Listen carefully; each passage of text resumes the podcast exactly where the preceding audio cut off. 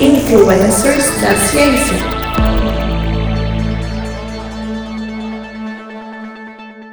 Olá, queridos e queridas ouvintes. Eu sou a Sofia Massaro e estamos começando mais um Influencers da Ciência. E para quem não conhece este quadro do intervalo de confiança, o Influencers da Ciência é um programa mensal no qual abordamos a vida e a obra de pessoas importantes na ciência que influenciaram o mundo, as gerações posteriores e também outros outros cientistas. Mas antes de iniciar, o nosso episódio de número 198 e rumo aos 200, vou dar alguns recadinhos importantes. Siga-nos nas redes sociais. Um número extremamente pequeno de ouvintes nos seguem nas plataformas sociais. Então vamos lá, gente. No Facebook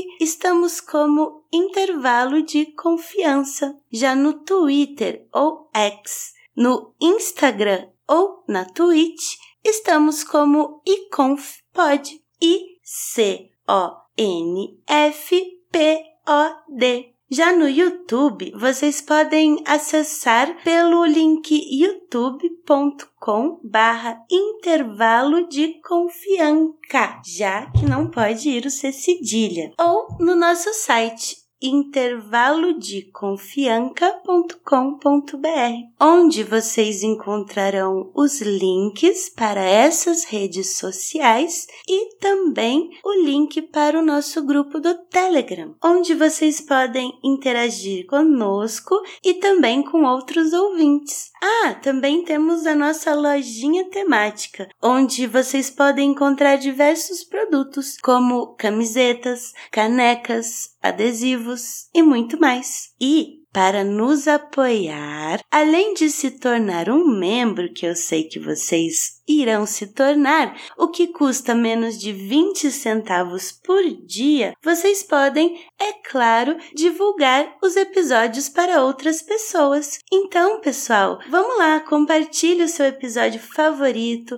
aquele episódio mais intrigante que você tenha achado e vamos dar uma força para começarmos o ano de 2024 com tudo. Então, vamos começar o último episódio da temporada de Influencers da Ciência 2023. Hoje temos um episódio muito especial, não apenas porque é o encerramento desta temporada, mas porque é a primeira vez que focamos na jornada de uma cientista africana. No episódio de hoje, vamos celebrar a vida e o legado de Wangari Muta Matai, uma mulher que revolucionou a maneira como pensamos a conservação ambiental e também o empoderamento feminino. Matai não foi apenas uma bióloga, política e ativista ambiental renomada. Foi também uma defensora do direito das mulheres. Sua história é uma fonte de inspiração, não só para nós, mas para milhões de pessoas ao redor do mundo. Nascida em New Yuri, no Quênia, Vangari destacou-se em vários campos, desde a academia até a política, desempenhando um papel fundamental na promoção de plantação de árvores. Ela entendeu a conexão íntima entre as mulheres das áreas rurais e a degradação ambiental, o que a levou a fazer uma pergunta simples, mas poderosa: por que não plantar mais árvores? Então, queridos e queridas ouvintes, preparem-se para ouvir uma história apaixonante desta influenciadora da ciência e também da conservação ambiental. E também descubra como como uma mulher de origens tão humildes se tornou uma força global de mudança e inspiração. Nascida em 1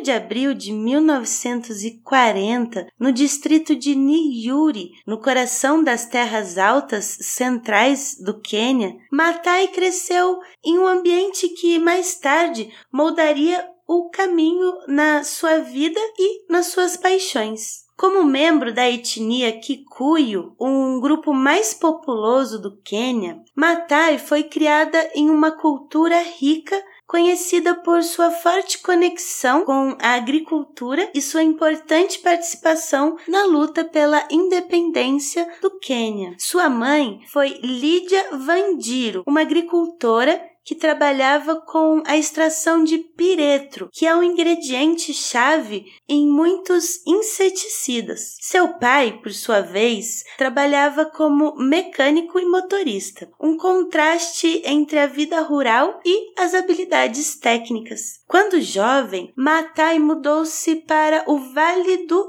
Rift com a sua família, onde o seu pai trabalhava agora em uma fazenda. Essas experiências no Rift Valley fizeram-na viver perto da terra, o que foi fundamental para fomentar o seu amor pelo meio ambiente. Aos 11 anos, ela foi enviada para uma escola católica interna, onde começou sua educação formal e se converteu assim ao catolicismo. Durante esse período, o Quênia estava imerso numa agitação da rebelião Mau-Mau pela independência do domínio britânico, um contexto histórico que Maatai, protegida no ambiente escolar, observava apenas de longe. Esse capítulo inicial de sua vida estabeleceu as bases para a incrível trajetória que viria a seguir. Seu crescimento em um ambiente rural, marcado por uma rica herança cultural e histórica de agitação política, não apenas moldou as visões de Matai, mas também a preparou para os desafios e também as conquistas que ela enfrentaria no futuro.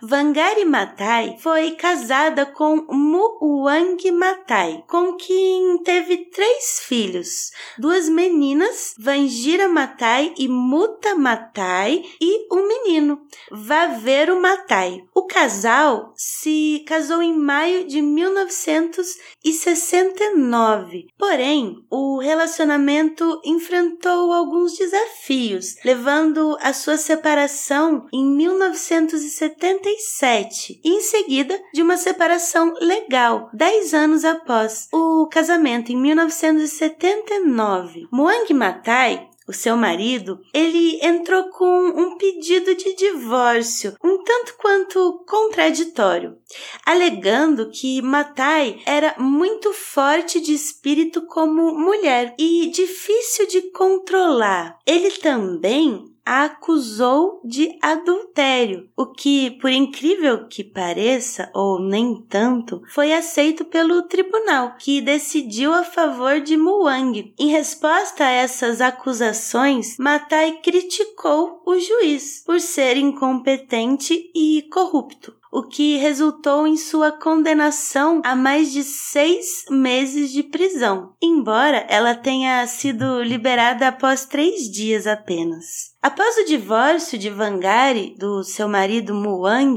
ele exigiu que ela deixasse de usar o sobrenome Matai, com que ela havia adotado após o casamento. Em resposta a essa exigência, Vangari fez uma mudança sutil, porém bastante significativa. Ela adicionou um A extra ao sobrenome, passando de Matai para Maatai. Esta mudança permitiu que ela mantivesse uma versão do sobrenome, mas de uma forma que se distinguia da forma original. E assim, o sobrenome Matai tornou-se a sua marca de identidade individual, independência após o seu divórcio com Muang. Vangari teve uma jornada educacional notável e estabeleceu novos padrões para as mulheres em todo o mundo, especialmente na África. As conquistas acadêmicas acadêmicas de Matai influenciaram o caminho para o seu futuro como uma líder ambiental e política. A história acadêmica de Matai começou lá no ano de 1964, quando ela se formou em ciências biológicas em Mount Sun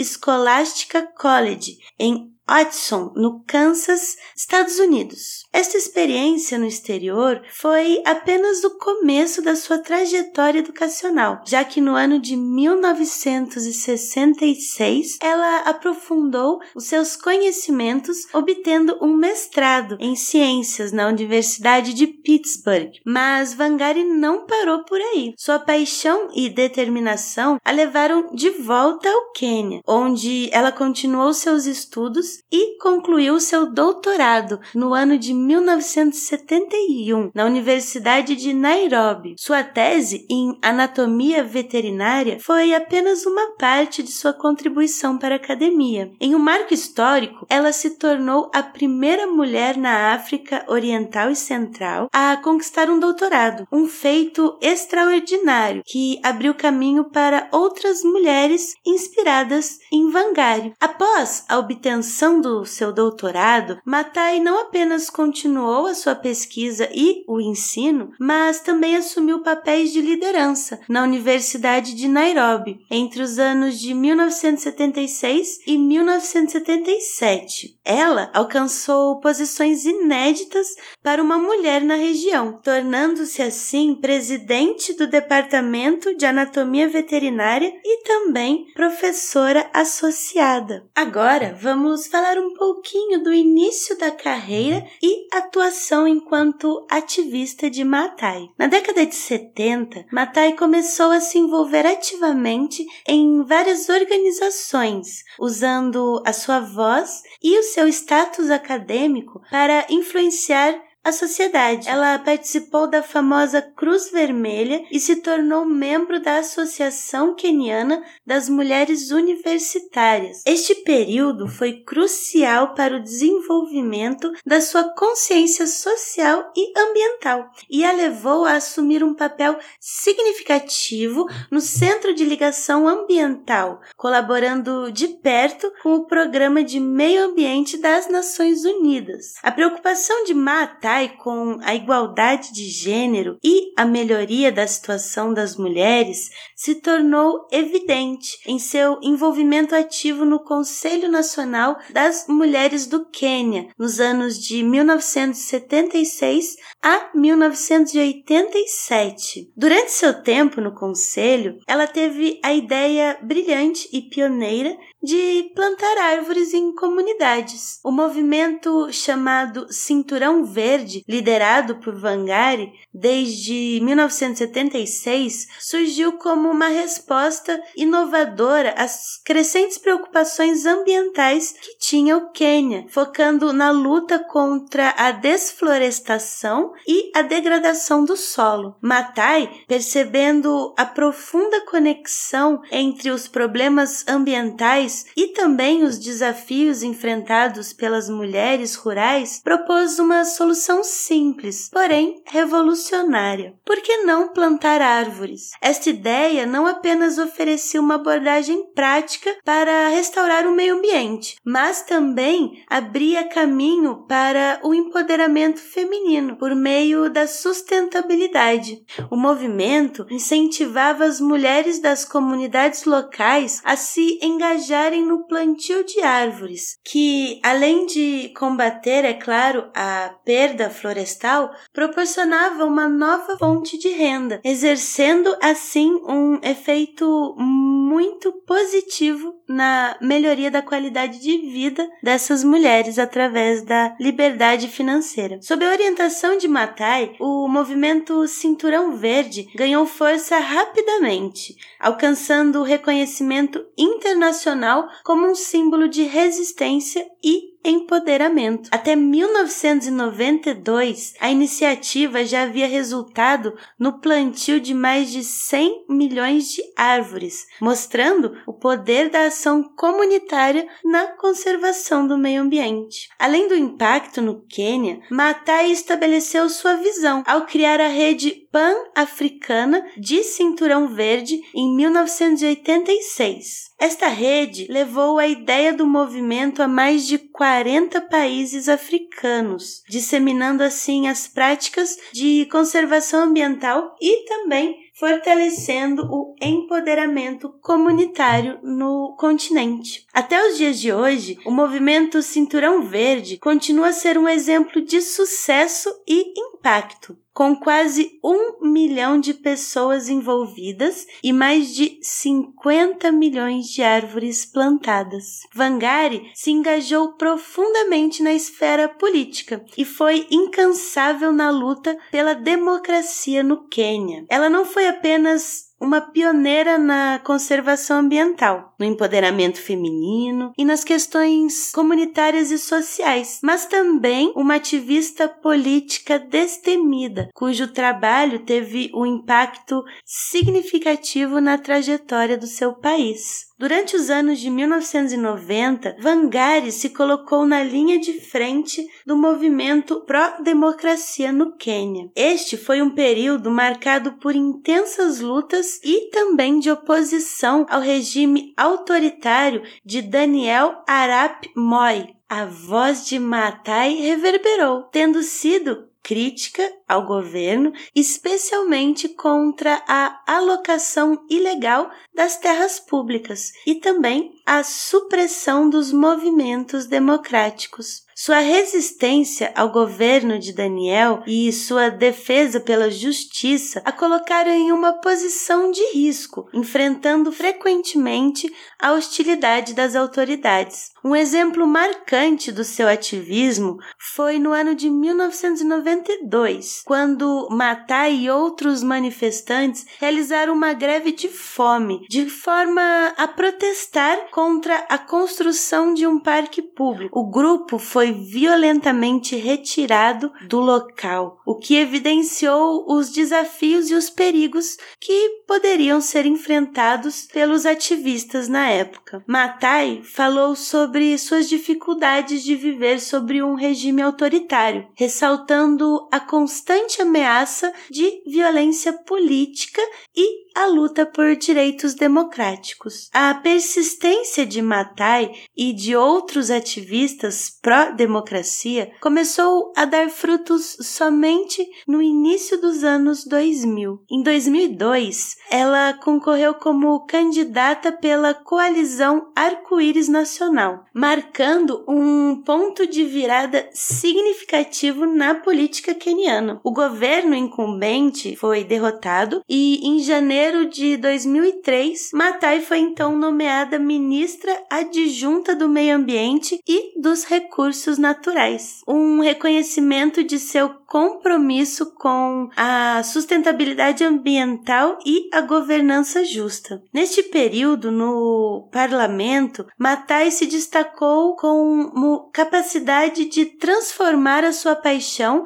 pela conservação ambiental em políticas efetivas e e ações governamentais. Como ministra, ela desempenhou um papel fundamental na implementação de políticas ambientais e também na promoção da justiça social e econômica. Vangari demonstrou na prática como a conservação ambiental e a política podem sim andar de mãos dadas. A atuação de Matai foi reconhecida como um dos momentos mais marcantes na sua carreira. O reconhecimento reconhecimento internacional do seu trabalho, culminando com a honra de ser a primeira mulher africana a receber o Prêmio Nobel da Paz em 2004, foi um testemunho de sua vida dedicada à promoção e ao desenvolvimento sustentável, à democracia e também à paz. A jornada de Matai para o reconhecimento mundial começou com seu incansável trabalho no movimento Cinturão Verde e sua defesa pelos direitos humanos e democracia no Quênia. Ao longo dos anos,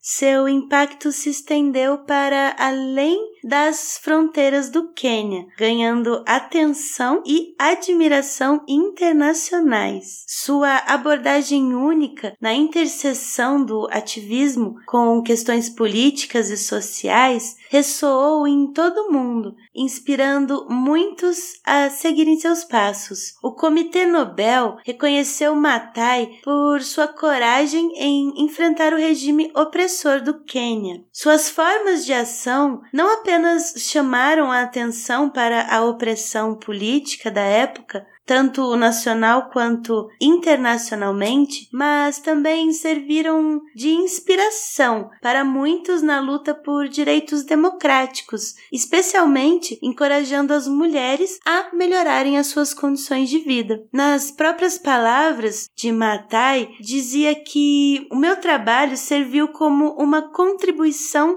para a promoção da paz através da gestão sustentável dos recursos naturais. Ela acreditava que o manejo sustentável e a conservação ambiental poderiam prevenir conflitos, uma visão que foi amplamente reconhecida e também valorizada pela comunidade internacional. Além do Nobel, Matai foi uma das fundadoras da iniciativa das Mulheres Nobel, ao lado de outras laureadas, como George Williams e Sirin Ebadi. Essa iniciativa destacou ainda mais o seu papel como uma líder influente no cenário mundial. Após o seu falecimento em 25 de fevereiro de 2011, devido a um câncer de ovário, o legado de Vangari foi preservado e perpetuado através de diversas iniciativas e também instituições como a Fundação Vangari Matai, estabelecida por sua família, e também o Green Belt Movement, um exemplo notável desses esforços. A Fundação Green Belt Movement tem como objetivo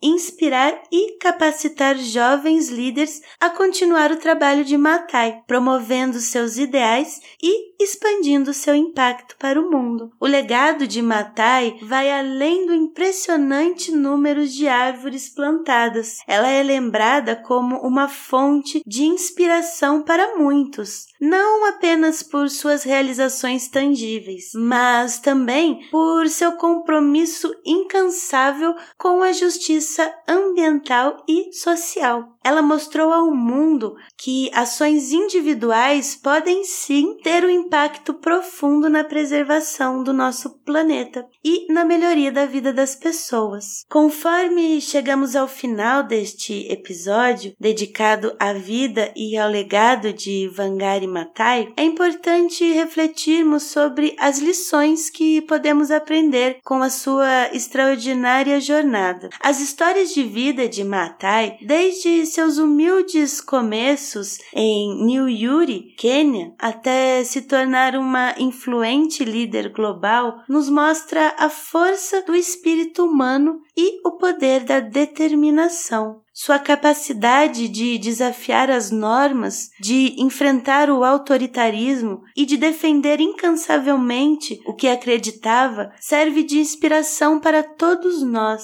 Seu trabalho no movimento Cinturão Verde, que além de demonstrar como ações individuais e comunitárias podem levar a mudanças significativas e duradouras, a sua liderança não apenas promoveu a conservação ambiental, mas também também empoderou mulheres, combateu a pobreza e lutou por justiça social além da democracia. O seu legado é um testamento de que sim, é possível criar um mundo mais sustentável e igualitário. E à medida que encerramos este último episódio de Influencers de 2023, convidamos vocês, queridos e queridas ouvintes, a refletir sobre como podemos incorporar os ensinamentos de Vangari em nossas próprias vidas. Seja plantando uma árvore, participando de iniciativas comunitárias ou simplesmente sendo mais um consciente sobre as questões ambientais, cada um de nós tem o poder de fazer a diferença. E mais do que nunca, este é o momento. Agradecemos milhões e milhões de vezes por vocês nos acompanharem nesta temporada de influências e também do intervalo de confiança.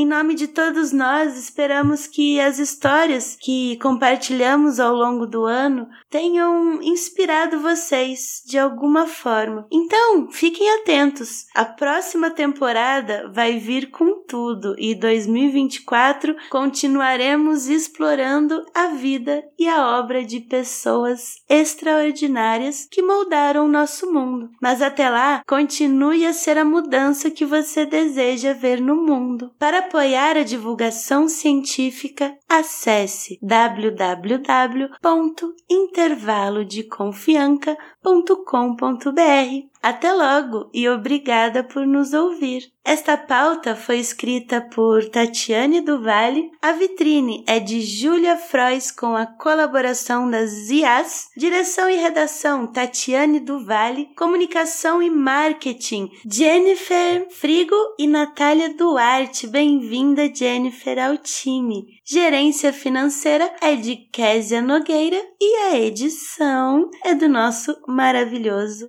Léo Oliveira.